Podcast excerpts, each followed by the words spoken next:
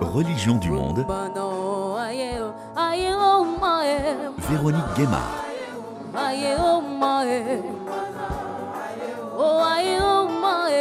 Bonjour à tous, ce chant a été enregistré à l'église évangélique des Assemblées de Dieu de Betsaïda Port-Bouet 2 dans le quartier de Yopougon à Abidjan un dimanche lors d'un culte.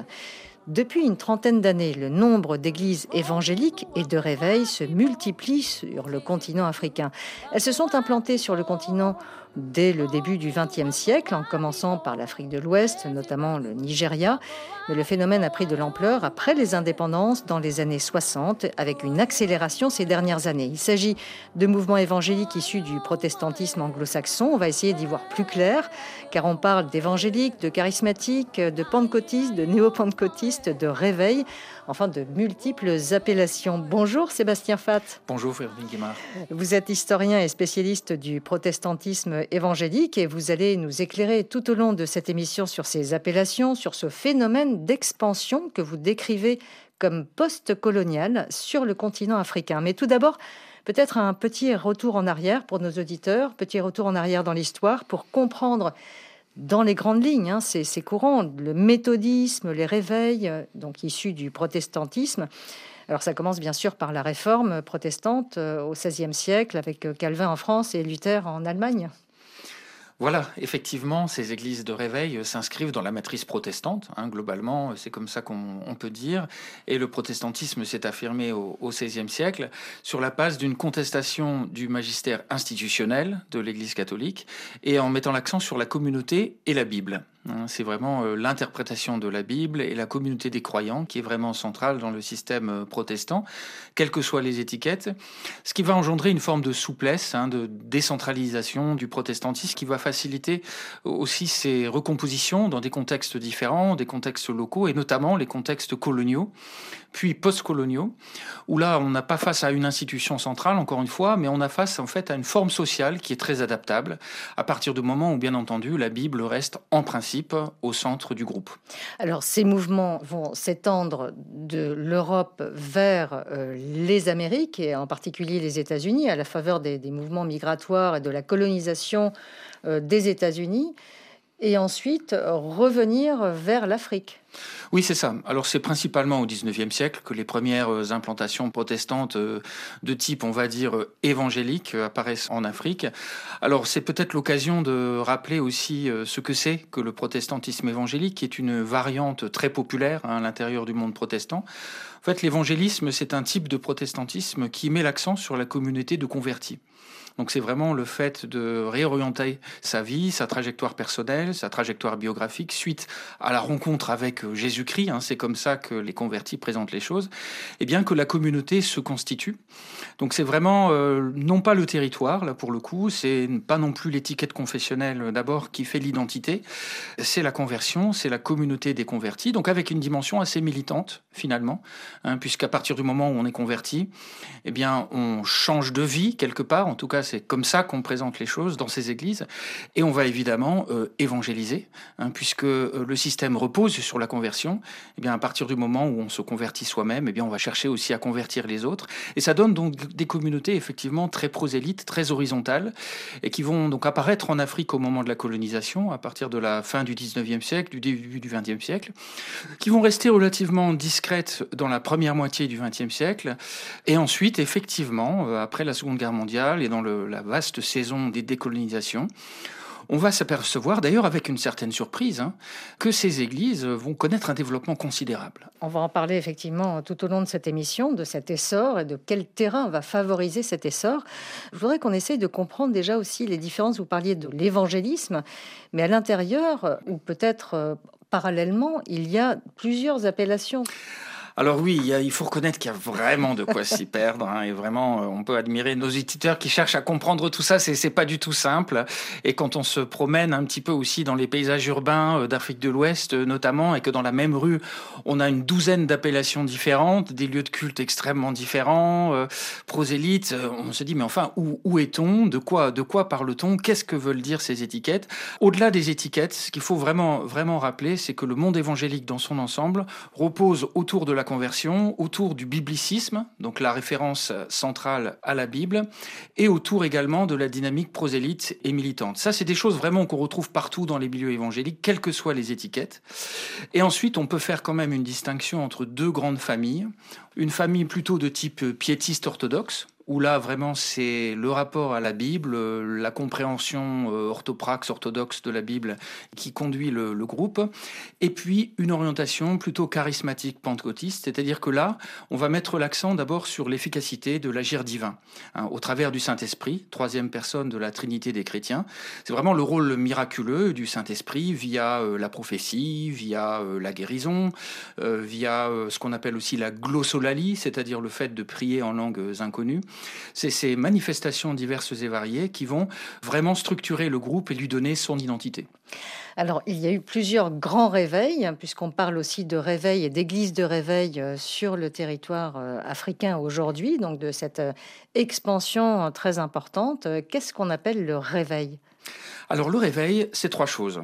Le réveil, dans l'histoire du protestantisme, c'est d'abord une remobilisation militante à l'échelle personnelle, c'est-à-dire que les réveils vont toujours accentuer l'effort prosélyte, le travail sur la conversion individuelle.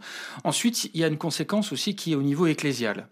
Les réveils, c'est aussi une remobilisation militante au niveau des églises et qui vont souvent générer de nouvelles communautés, de nouvelles églises. Donc il y a l'effet individuel, la conversion, il y a l'effet euh, collectif, c'est-à-dire la création de nouvelles églises. Et enfin, il y a souvent aussi un troisième niveau hein, dans les réveils euh, protestants, dans l'histoire du protestantisme, c'est le niveau sociétal. C'est-à-dire que les églises de réveil, les mouvements de réveil protestants en principe, vont avoir aussi un impact sur la société. Ça veut dire, par exemple, la mise en place d'œuvres sociales, la mise en place euh, d'écoles, euh, la création d'œuvres de charité. Euh, la Croix-Rouge, par exemple, est au départ issue du revivalisme protestant. Donc, toutes sortes d'œuvres qui vont transformer la société. Ça, c'est le troisième niveau d'échelle qui permet de définir un, un réveil dans l'histoire du protestantisme. Je veux un nouveau départ. Je veux un nouveau départ. Je suis fatigué. Je suis fatigué. Je veux voir ta gloire. Je veux voir ta gloire. À une autre dimension. À une autre dimension. Je vais prier alors pour essayer de comprendre concrètement comment ça opère sur le terrain, je vous propose d'aller faire un tour en Côte d'Ivoire, un terrain que vous connaissez bien puisque vous en revenez. Euh, Sébastien Fat, à Abidjan, donc dans le quartier de Yopougon. Notre envoyé spécial permanente Binta Diagne a pu se rendre un dimanche au culte de l'église des Assemblées de Dieu de Bethsaïda, Port-Bouet 2, une méga church de 2000 places. Écoutez ce premier reportage et témoignage. Ce dimanche, un pasteur invité d'une autre église de Yopougon dirige le culte. Les fidèles de ce temple ne le connaissent pas, mais ils l'écoutent avec beaucoup d'attention. Le pasteur Antoine Trion passe en revue les actualités de la communauté. Appel aux dons, présentation de deux futurs mariés, petits mots d'encouragement pour les personnes âgées de plus de 65 ans, appel à la solidarité pour les membres en difficulté. Ces messages ont une certaine résonance dans l'assistance. Parmi les fidèles, beaucoup comptent sur l'entraide de cette communauté, à l'image de Jeanne Gaudy, la cinquantaine. L'Église évangélique me donne la confiance que en servant Jésus, le véritable Dieu est prêché à l'église évangélique est bon. Particulièrement nos églises soutiennent. Comme je suis au privé, enseignante au privé, la période de Corona, on n'était pas payé. Mon mari aussi, lui aussi, c'est un homme d'affaires. Donc le pasteur d'ici, comme il connaît la situation sociale de chaque membre de l'église, nous on a eu un sac de 25 kilos de riz, plus euh, un gros bidon d'huile, des gros bidons de 5 litres d'huile là ça nous a vraiment montré que au sein de l'Église, le pasteur ne nous abandonne pas, les pasteurs ne nous abandonnent pas. Est-ce que vous pouvez nous parler du groupe de femmes auquel vous appartenez? Quel est son objectif? Je suis du groupe Déborah, deuxième responsable du groupe Déborah. Nous organisons les femmes à pouvoir être euh, attachées à Dieu. Il faut que ces femmes-là même sachent qu'elles sont entourées. Nous les assistons, nous les visitons, si on peut cotiser pour leur donner, on le donne. S'il y a une qui perd, par exemple, son papa ou bien son époux, tout le groupe de femmes est à ses côtés par des dons Cette femme est originaire de l'ouest de la Côte d'Ivoire. Ses parents étaient animistes. Jeanne Gaudy raconte comment en 1986, elle décide de se convertir à l'évangélisme. Mes parents étaient d'Ima au village. J'ai grandi au village, mais je n'ai pas aimé l'église d'Ima. C'est une religion les gens pratiquent chez nous au village, à l'ouest. Ils mettent l'eau dans un canari. C'est à côté de ça, ils font leur prière. Donc, euh, je n'ai pas apprécié quand j'ai commencé à avoir un peu plus de conscience. Et c'est en 86, on m'a parlé du Seigneur et je me suis engagée en même temps. Il est le Dieu qui protège, quelles que soient les situations, pourvu que tu te donnes à lui, que tu te suives. Franchement, en tout cas, il ne t'abandonne pas. Et c'est ce que moi-même j'ai expérimenté.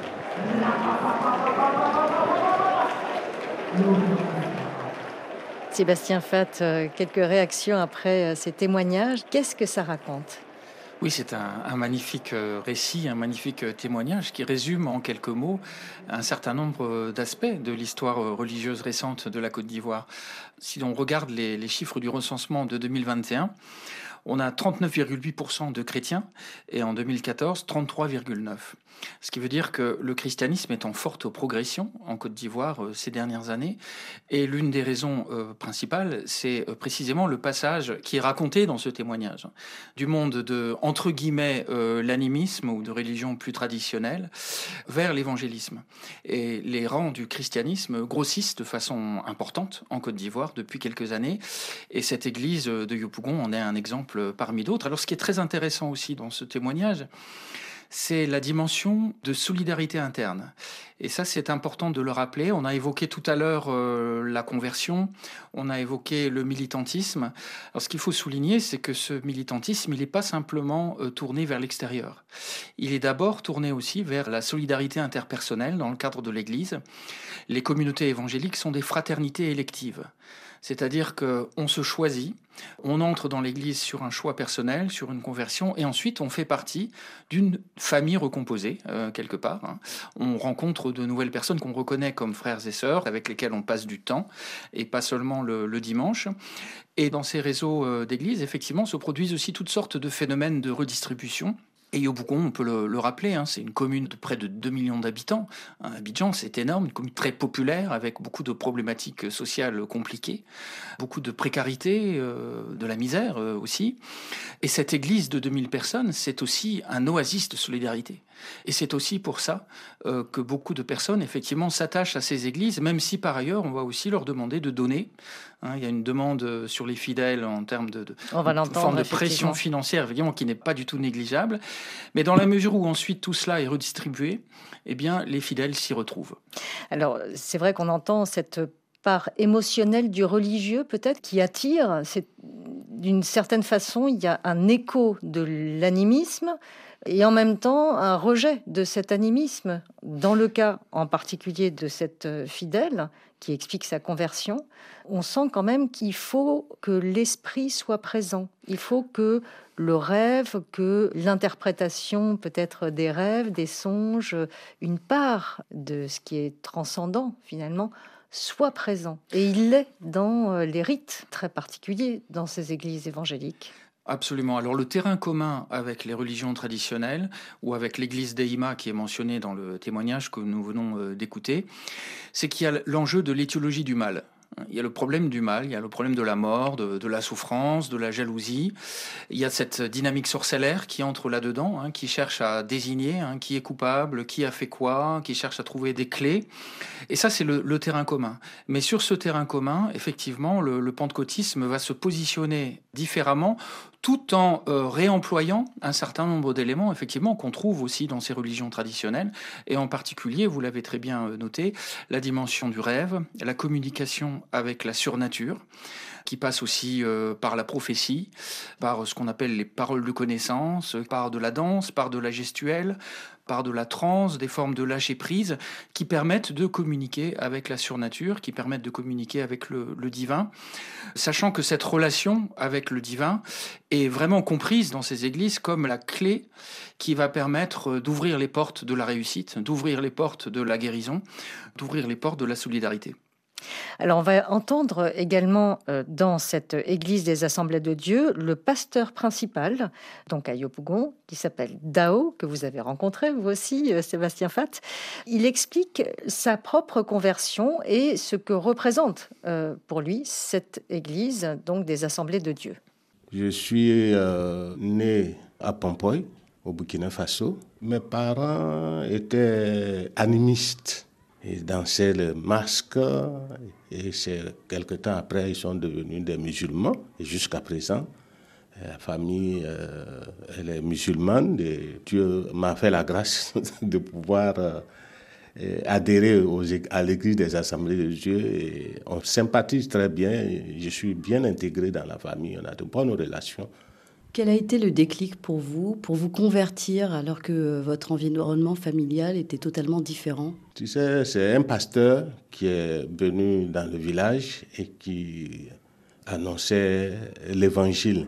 Quelqu'un même de ma famille, sa vie a changé et cela m'a plu. Mais là, on m'a révélé que effectivement, si j'accepte Jésus-Christ comme mon Seigneur et mon Sauveur, alors j'ai l'assurance et non seulement sur cette terre, et j'ai aussi euh, l'espérance de la vie éternelle. Donc c'est ainsi que j'ai accepté Jésus-Christ comme mon Seigneur et mon Sauveur. Comment ça s'est passé euh, à votre arrivée en Côte d'Ivoire? À cette époque-là, il y avait euh, très peu d'assemblées de Dieu. Les assemblées de Dieu se sont installées ici depuis 1958. Bon, alors que moi je suis arrivé ici en 71, j'étais déjà, bon, c'était pas aussi nombreux, mais quand même, c'est une église vivante qui attire facilement le monde. Et puis, euh, beaucoup de Burkinabés aussi sont venus en tant que des, membres de l'église, des assemblées de Dieu. Bon, et quand je suis venu aussi, j'étais à Tiasalé, où il y avait déjà une communauté. J'ai adhéré à cette communauté et où j'ai mené ma vie chrétienne. Est-ce que vous voyez venir ici énormément de fidèles qui eux-mêmes se sont convertis, qui étaient euh, animistes, qui étaient musulmans, qui étaient d'autres religions? Qu'est-ce qui vous explique en fait en venant vers vous? Si je peux dire qu'on ne naît pas chrétien, mais on le devient par une expérience personnelle. Comme je vous l'ai dit, moi-même, c'est par une expérience personnelle que quand j'ai entendu la parole de Dieu, j'ai vu mon état et puis j'ai accepté le Seigneur. Et il y a beaucoup qui viennent comme ça euh, nous ne les influençons pas, nous leur annonçons la parole de Dieu et ils se découvrent eux-mêmes. Ils découvrent leur état et puis bon, donc euh, ils se convertissent, ils se donnent à Jésus et on continue de les encadrer et puis bon, la vie change. L'encadrement, on le fait de manière à ce qu'ils soient de bons citoyens et de bons chrétiens pour le royaume des cieux. Il faut les encourager à lire la parole de Dieu. Il faut les encourager à participer aux rencontres. C'est là qu'ils peuvent progresser dans la foi chrétienne. Et puis, il y a d'autres structures même qui sont mises en place pour qu'ils puissent se développer dans le milieu de la jeunesse, dans le milieu des femmes, des, enfants. Même, euh, on, a le grand âge aujourd'hui dans notre anglais. Ça dit que chaque euh, individu se trouve dans son milieu où il évolue. Sébastien Fat, vous l'avez rencontré, donc le pasteur de cette église à Yopougon. Qu'est-ce qu'il vous racontait à vous aussi de cette expérience qu'on entend, hein, donc euh, de sa conversion de l'islam vers cette église évangélique, par exemple alors je crois qu'il y a une chose qui ressort là au début du témoignage que nous venons d'écouter. C'est lorsque le, pasteur Dao euh, dit la chose suivante, Dieu m'a fait la grâce de. Ensuite il évoque euh, Jésus-Christ, ensuite Sauveur et Seigneur. Et c'est l'occasion de rappeler une chose, je crois, très importante aussi pour euh, comprendre l'attractivité de ce christianisme postcolonial, c'est que la conversion à Jésus-Christ, c'est l'opportunité d'un nouveau départ quelle que soit son origine sociale, quel que soit le stigmate dont on souffre, quelles que soient les difficultés, quel que soit aussi le passé, la honte hein, que l'on a pu parfois euh, subir, eh bien, à partir de la conversion à Jésus-Christ, il y a cette notion de grâce, c'est-à-dire qu'il n'y a pas de mérite, hein, il n'y a pas d'effort particulier à faire, mais simplement accueillir en fait ce salut une nouvelle naissance. Et dans des sociétés postcoloniales qui ont été marquées quand même par beaucoup de bouleversements, on ne va pas résumer 70 euh, ans d'histoire postcoloniale, mais un, phénomène par exemple qui est quand même massif, c'est l'urbanisation galopante, ces très grandes villes, ces mégapoles.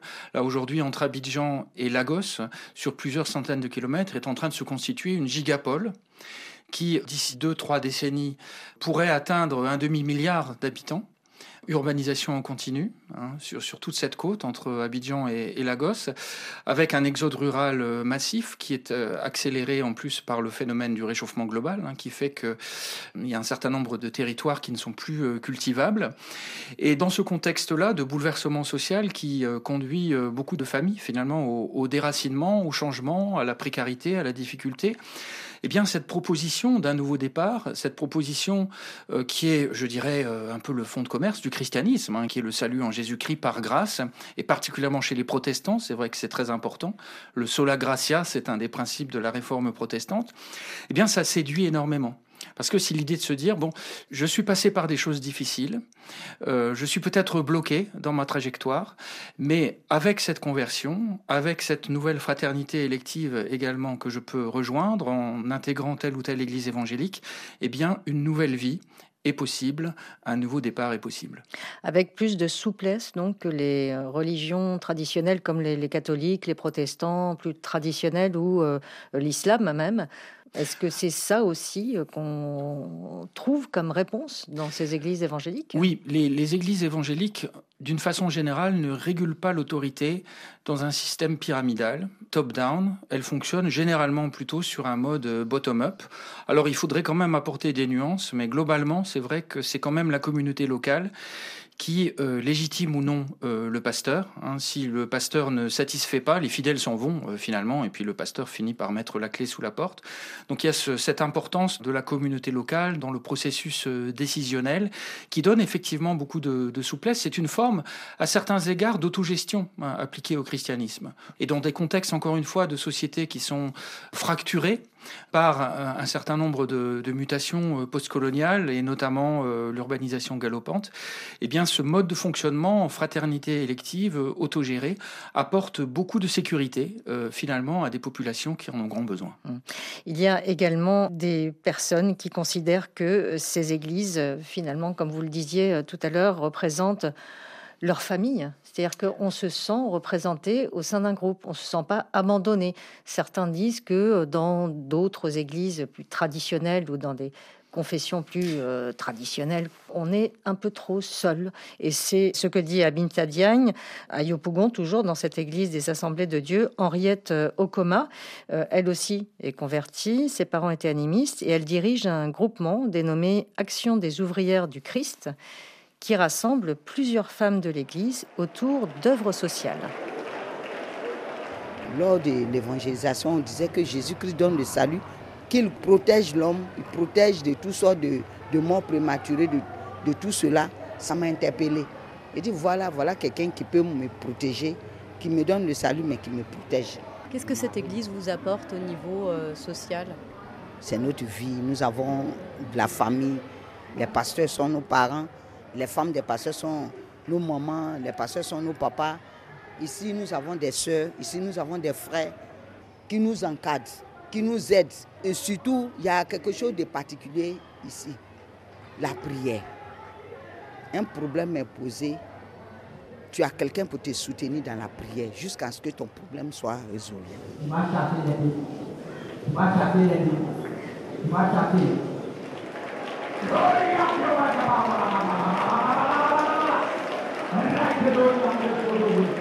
Alors il y a une forte croyance hein, dans cette euh, prière, on entend dans ce témoignage euh, qui est vraiment intéressant. Et dans ces sermons, on entend souvent des appels à écouter donc la parole de Dieu, à chasser le démon. C'est souvent assez binaire, hein. c'est le, bien, le mal, euh, Dieu, Satan, le diable. Oui, et effectivement, là, on est dans, dans, des sociétés aussi, il faut le rappeler, où les systèmes de protection et notamment bah, la protection sociale, la sécurité sociale, ne, sont pas forcément extrêmement développée et où en fait on peut être assez vite confronté à des situations vraiment de grande difficulté hein, en termes y compris parfois de survie dans ces nouvelles mégapoles avec beaucoup de populations euh, installées depuis peu qui se sont retrouvées parfois euh, déracinées où la lutte pour euh, la survie finalement occupe du temps occupe beaucoup de temps. Et l'Église à bien des égards c'est une forme de providence alternative quand l'État-providence n'est pas là. Dans l'histoire européenne, euh, on a assisté à la mise en place progressive de l'État-providence qui finalement s'est petit à petit euh, approprié la Providence, qui auparavant relevait plutôt euh, d'ailleurs de l'Église catholique, des grandes églises européennes, mais il y a eu une translation de la Providence vers l'État dans un certain nombre de, contextes. En Afrique de l'Ouest, l'État-providence n'est pas aussi euh, présent qu'il ne peut l'être euh, en Europe, et du coup la Providence, eh bien, elle relève aussi beaucoup des églises, et les églises ne se contentent pas simplement d'une offre spirituelle, d'une offre religieuse classique. Le, le cultuel va aussi avec le social, va avec l'économique, euh, va avec euh, l'éducatif. Beaucoup d'églises euh, développent leur propre réseau d'écoles, par exemple. Oui, c'est ce qu'on va entendre justement dans ce petit reportage à nouveau de Vintadiane, donc avec ses cours du dimanche. Jésus avait des collaborateurs qui ont rejoint l'équipe de Jésus pour accomplir la mission que Dieu lui a confiée. En tout, 800 enfants fréquentent cette structure chaque semaine. Chaque section est organisée par tranche d'âge. Les tout petits sont rassemblés d'un côté et les plus grands sont à l'écart dans une atmosphère très studieuse. Cahiers et stylos en main, une trentaine de jeunes prennent des notes et surlignent certains passages de la Bible. Awa Netanya, 17 ans, fréquente l'école du dimanche depuis toute petite. C'est un plaisir de venir parce qu'on ne vient pas tout le temps à l'église en semaine. Mais le dimanche, c'est une opportunité pour moi de venir dans la maison du Seigneur. Donc c'est un plus. Qu'est-ce que euh, ces cours vous apprennent? À bien nous comporter, à toujours euh, chercher les bonnes choses, la bonne voie, à marcher selon les voies du Seigneur, à être des personnes exemplaires aussi dans, dans la société, à ne pas faire ce qui n'est pas bien et tout. Ongo Muller est moniteur depuis 25 ans. Il tente de sortir des textes pour apporter des réponses concrètes aux interrogations des jeunes. Ce matin, nous étions avec la classe des adolescents. Nous abordons des thèmes qui sont en rapport avec euh, leur situation d'adolescent, avec les problèmes qu'ils peuvent rencontrer dans la vie et nous les préparons aussi à jouer pleinement leur rôle de, de citoyens, de personnes, aussi bien dans la société qu'au sein de l'Église. La question de leur place au sein de la société, qui connaît beaucoup de, de, mutations, quelle est la référence, quel est le positionnement qu'ils doivent avoir. Donc c'est un peu ces genres de questions-là auxquelles ils sont beaucoup confrontés. Est-ce que vous avez des réponses à tout ça? Oh, Il y en a où nous avons des réponses, mais les réponses seules ne suffisent pas. Souvent, euh, il faut, en plus des réponses que nous pouvons leur apporter, il faut vraiment prier avec eux pour que le Seigneur continue ce que nous ne pouvons pas arriver à faire. Cette église propose d'autres activités tout au long de la semaine, sorties, cours du soir, etc., pour maintenir les liens entre ses fidèles, des plus jeunes aux plus âgés.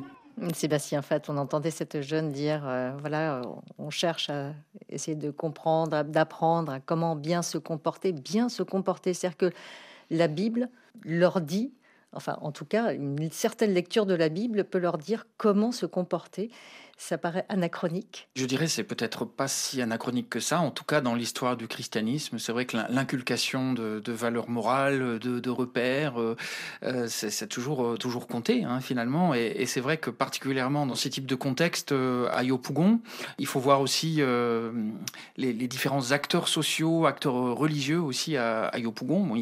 c'est très concurrentiel. Il y, a, beaucoup de questions qui se posent pour les jeunes. Et eh bien, l'inculcation de, repères issus de la Bible Bible en l'occurrence, hein, telle qu'elle est comprise dans cette Église, bon, ça fait effectivement partie du package. Mais je dirais au-delà.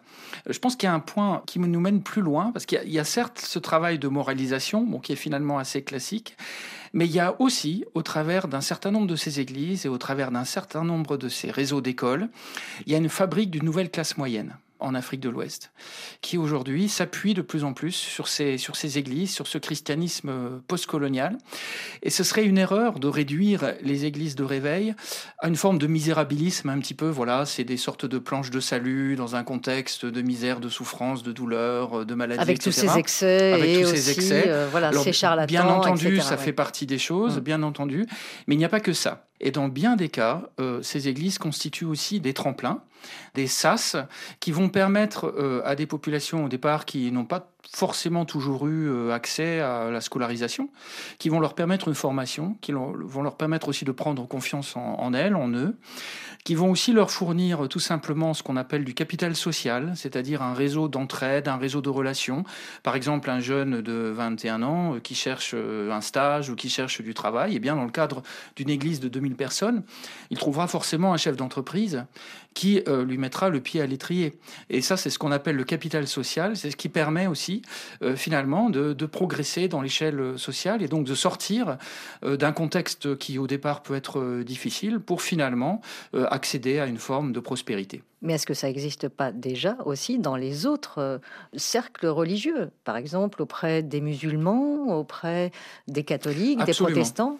Il y a euh, des cercles aussi euh, qui entourent les fidèles, qui les aident aussi à trouver un travail.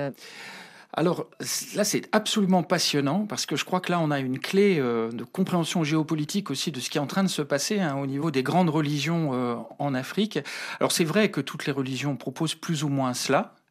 Mais après, il y a des différences de degrés. Je m'explique. Dans les églises implantées par les chrétiens européens à l'époque coloniale, il y a quand même eu cette tendance globalement, et je suis obligé de schématiser, mais cette tendance à inculquer un christianisme euh, de patience, un christianisme d'attente piétiste, un christianisme de soumission, où finalement la récompense, elle était surtout extramondaine. C'est-à-dire que bon, un jour, si on est un bon chrétien ici-bas, bon, ben, un jour, on sera euh, pleinement euh, épanoui, on aura tout ce qu'il faut euh, au paradis. Mais sur cette terre, voilà, il faut être discipliné, ne pas trop faire de vagues. Donc c'est ce type de christianisme qui a été inculqué. Et le premier président du Kenya l'a bien résumé lorsqu'il a dit bon, les blancs sont arrivés, ils nous ont enseigné à prier, et pendant qu'on priait et qu'on fermait les yeux, ils ont pris nos terres. Et donc dans ce christianisme postcolonial, qui est celui des églises de réveil, il y a quand même une, inflexion par rapport aux grandes églises implantées à l'époque coloniale. L'inflexion, c'est je souhaite être prospère, je souhaite réussir, et il n'y a pas de mal à ça. Et l'Église est là pour m'aider. Et donc, il y a ce discours complètement décomplexé sur la réussite, sur, euh, sur l'argent, sur la guérison, sur le mieux-être, qui est quand même très, très spécifique, enfin très marqué euh, dans ces églises, et qu'on ne retrouve pas de la même manière dans les églises plus anciennes qui se sont euh, implantées à l'époque de la colonisation. Ça rappelle peut-être les Afro-Américains aux États-Unis qui, eux, se sont centrés sur la figure de Jésus-Christ, qui leur met en interprétant le fait que la vie allait être meilleure ici sur Terre et pas dans l'au-delà. Euh, absolument, c'est l'imaginaire de la, de la terre promise, hein, qui n'est pas une terre euh, extramondaine, hein, mais c'est une terre bien réelle, hein, qu'on peut palper, qu'on peut cultiver, euh, où on peut récolter ses fruits, effectivement. Et alors, ce qui est fascinant avec ces églises de réveil, c'est que on voit surgir au sein du christianisme une offre alternative sur le terrain de l'entreprise, sur le terrain du commerce, sur le terrain de la réussite sociale, une offre alternative face à l'offre de l'islam, qui euh, longtemps était perçue localement comme, euh, on va dire, plus attractive sur ces questions-là que le christianisme colonial proposait. Et justement, dans ces cultes, la question de l'argent n'est pas un tabou, et on l'entend aussi dans euh, cette façon très ouverte de demander des offrandes. Par exemple, dans cette église de Yopougon, on notre correspondante permanente s'est rendue, euh, lors du culte, un appel aux offrandes était lancé pour acheter une nouvelle voiture au, pasteur, par exemple. Écoutez. Pour acheter ce véhicule. Tu es d'accord avec moi, non? Est-ce que tu es d'accord avec moi? Si ta vie dépend du Seigneur, tu vas permettre que son, son serviteur soit heureux. Alors, mon frère, ma soeur, tu vas t'approcher. Tu vas venir avec ton offrande. Et quand tu vas finir ton offrande, nous allons prier pour toi. Donc Sébastien Fat, euh, tous les fidèles sont sollicités très souvent euh, dans euh, ce type d'église, de, culte. Le dimanche, on donne, on, vient avec de l'argent aussi pour donner aux pasteurs, à la communauté, etc. Il y a des excès également. Oui, il y a ce que Calix Belaya appelle les boutiques de Dieu. L'écrivaine camerounaise. Voilà, Calix Belaya. oui, où il y a effectivement une porosité très grande entre les comptes de l'Église et les comptes du pasteur, et on sait plus très bien finalement quand on donne, si on donne à l'Église ou si on donne au, au pasteur. Alors le fait de donner au pasteur en soi n'est pas forcément caractéristique d'une dérive, puisque les pasteurs tiennent aussi leurs ressources de l'appui des fidèles. Hein. On n'est pas dans un contexte de grande dénomination où le salaire tombe tous les mois, comme dans une grande administration, par exemple. Euh, là, les ressources viennent vraiment de la communauté. Donc que le pasteur, à la limite, euh, reçoive euh, l'essentiel de ses ressources de la communauté, pourquoi pas? Mais le problème, c'est quand il y a des vases communicants dans tous les domaines, et finalement, où on observe d'un côté l'enrichissement parfois assez spectaculaire du pasteur, et de l'autre l'appauvrissement tout aussi spectaculaire des fidèles, qui tombent dans l'endettement, qui se retrouvent dans des situations extrêmement délicates, alors que de son côté, le, pasteur, lui, euh, vit comme un nabab. Hein. et effectivement, ce type de dérive, on, l'observe. Alors après, ce qu'il faut peut-être préciser pour s'y retrouver, il y a un critère assez simple, finalement, pour évaluer ces, dérives. C'est la durée et la taille de l'Église. Les boutiques de Dieu, en général, sont des églises qui ne grandissent pas beaucoup. Pourquoi? Parce qu'en fait, les fidèles s'aperçoivent toujours, au bout de quelques mois ou d'un an ou deux, bah, qu'en fait, euh, ils se font flouer, et donc ils s'en vont. Et c'est des églises donc qui ont un turnover très important, hein, qui récupèrent des fidèles, mais qui en perdent aussi beaucoup et qui ne grandissent pas. Et c'est aussi souvent des églises qui finissent par mettre la clé sous la porte. Donc euh, on s'aperçoit cinq ans plus tard ou dix ans plus tard que l'église ou bien a changé de nom ou bien a complètement disparu. Ça, c'est le profil un peu type de la boutique de Dieu, et il y en a un certain nombre effectivement, c'est pas rare. Mais on a aussi des églises comme celle de Yopougon, euh, qu'on a évoquée euh, tout à l'heure, qui a une histoire, qui s'est sédimentée petit à petit, qui a grandi, qui en est arrivé maintenant à un sanctuaire euh, capable d'accueillir plus de 2000 personnes. C'est des églises qui se sont crédibilisées, qui ont réussi à fidéliser les, convertis en montrant qu'elles étaient capables de redistribuer. Et ce sont ces églises-là qui grandissent, ce sont ces églises-là qui construisent aujourd'hui l'avenir du christianisme postcolonial en, en Afrique.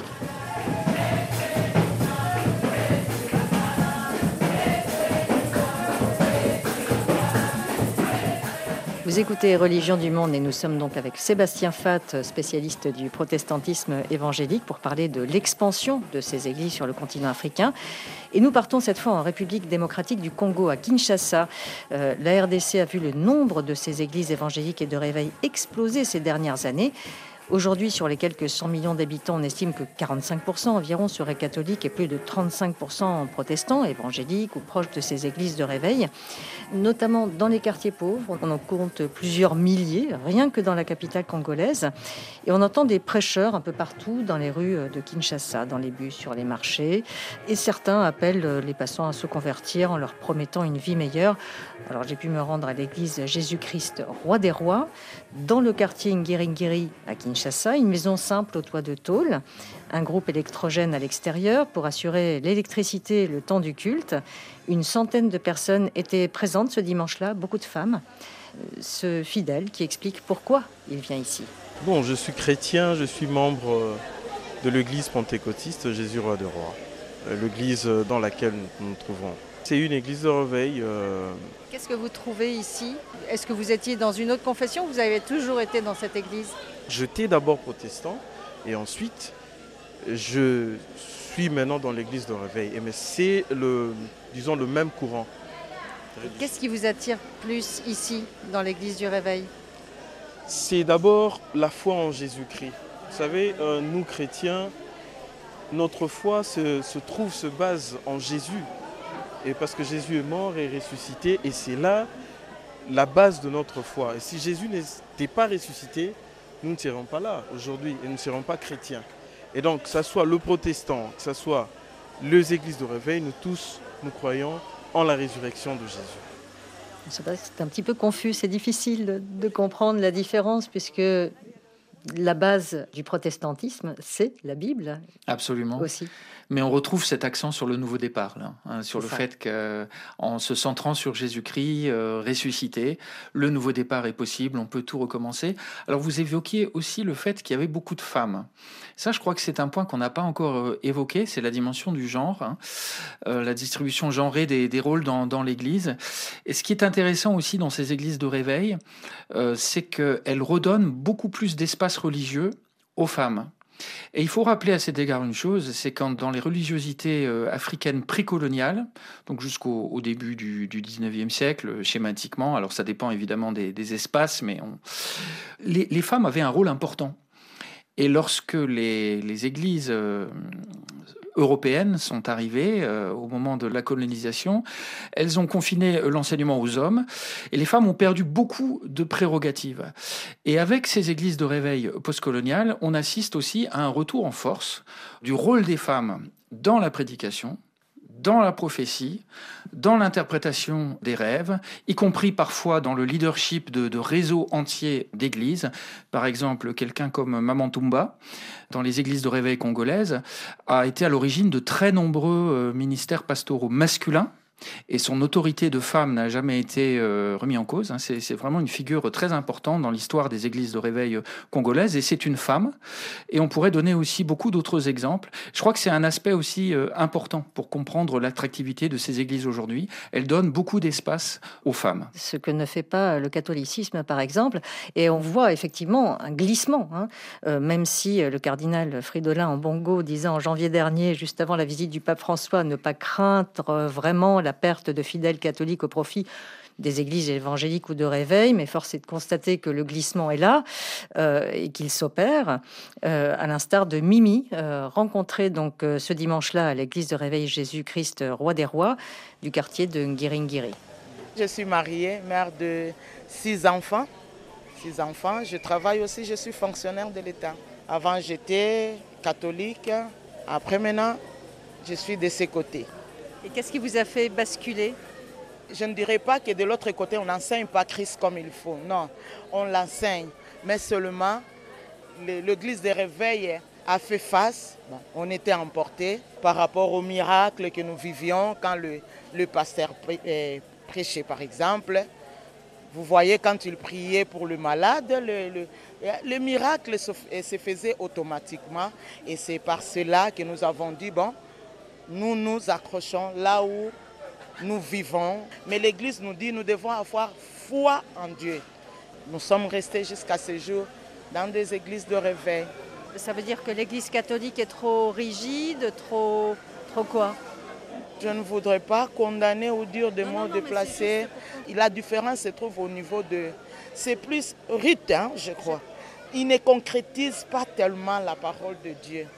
Mais par contre, à l'église de réveil, on vous fait vivre. Nous vivons cette expérience-là, une, vie expérimentale avec le Saint-Esprit. On entend à travers ce témoignage, donc on s'appuie vraiment sur ces pouvoirs de la guérison miraculeuse de Jésus.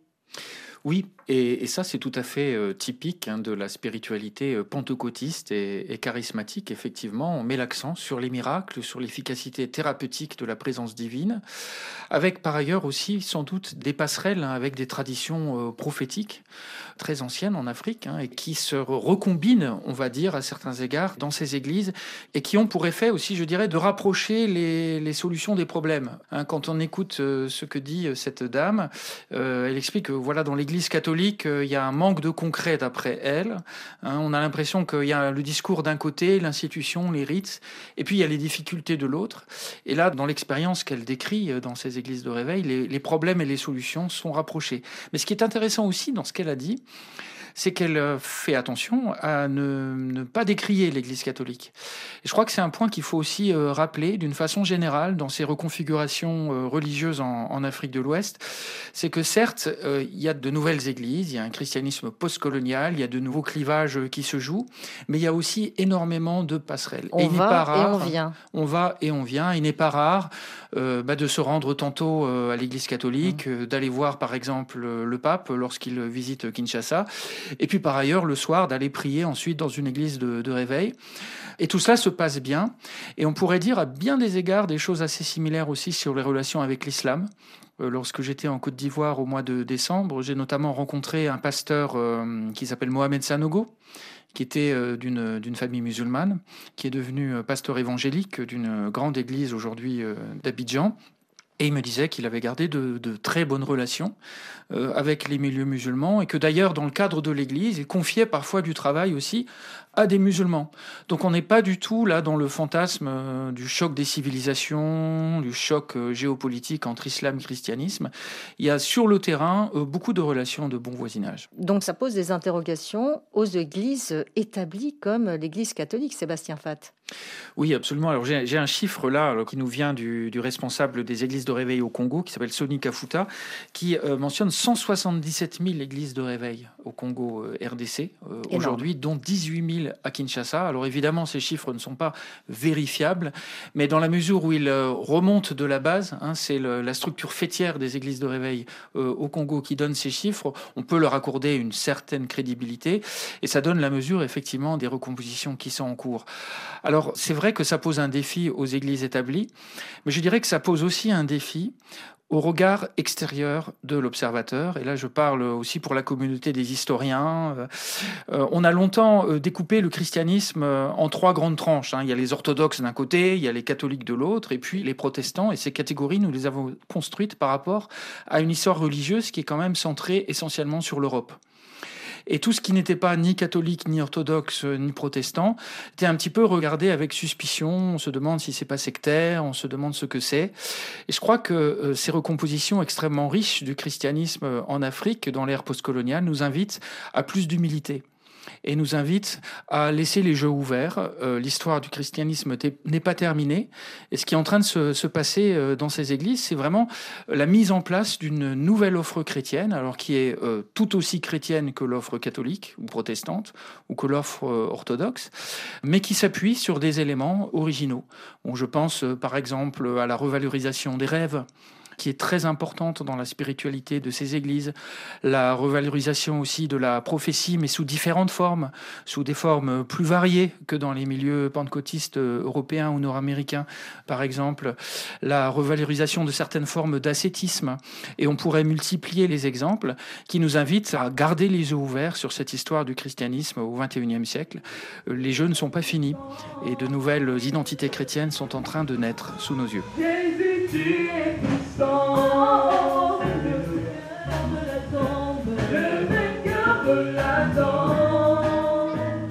Sébastien Fat, c'est une forme de conclusion. Il y a aussi un poids politique. Euh, certains de ces nouveaux espaces de christianisme en Afrique et une remontée aussi vers l'Europe de leur influence euh, vers le vieux continent, donc de ces, mouvements de l'évangélisme africain euh, à la faveur des mouvements migratoires, ce qui revitalise d'une certaine manière euh, les chrétiens en Europe, Sébastien Fat? Oui, en effet. Alors, il y a deux aspects. Il y a d'abord effectivement l'aspect politique. Les églises évangéliques proposent une offre, on va dire, intégré hein, avec du spirituel, mais aussi du social, euh, de l'économique, et donc naturellement, du fait aussi de leur capacité de mobilisation et puis de leur masse critique, hein, c'est des, millions et des millions de personnes à l'échelle de, l'Afrique de l'Ouest, eh bien, elles commencent à peser maintenant sur les enjeux politiques. Alors et avec sociétaux, donc, avec euh, un conservatisme ah, Avec le défi hein. parfois du clientélisme euh, aussi, bien entendu, de, certains pasteurs, certains responsables de, de, mouvements qui sont éventuellement susceptibles de monnayer aussi leur appui auprès de tel ou tel euh, leader politique. Donc il y, a, ces questions qui ne sont pas simples. Et puis d'autre part, en effet, il y a la projection maintenant de ces christianismes vers l'Europe, vers l'Amérique du Nord. On est finalement dans un mouvement maintenant qui s'est inversé. Euh, longtemps, on était dans des dynamiques euh, nord-sud. Aujourd'hui, les dynamiques sont clairement inversées. Ce sont ces ministères-là qui viennent du Congo, qui viennent du Cameroun, qui viennent de Côte d'Ivoire, du Nigeria, bien entendu aussi, du Ghana, qui rayonnent, qui essaiment de plus en plus vers l'Europe, vers l'Amérique du Nord. L'histoire n'est pas finie. Merci beaucoup Sébastien Fat pour ces éclairages sur l'essor des églises évangéliques et de réveil en Afrique. Euh, merci de nous avoir accompagnés donc, et éclairés tout au long de cette émission. Une émission réalisée par Ludivine Amado, reportage à Abidjan de Binta Diagne et à Kinshasa de Véronique Guémard. Vous pouvez réécouter cet épisode sur le site rfi.fr, Twitter ou sur la page Facebook Religion du Monde. À la semaine prochaine.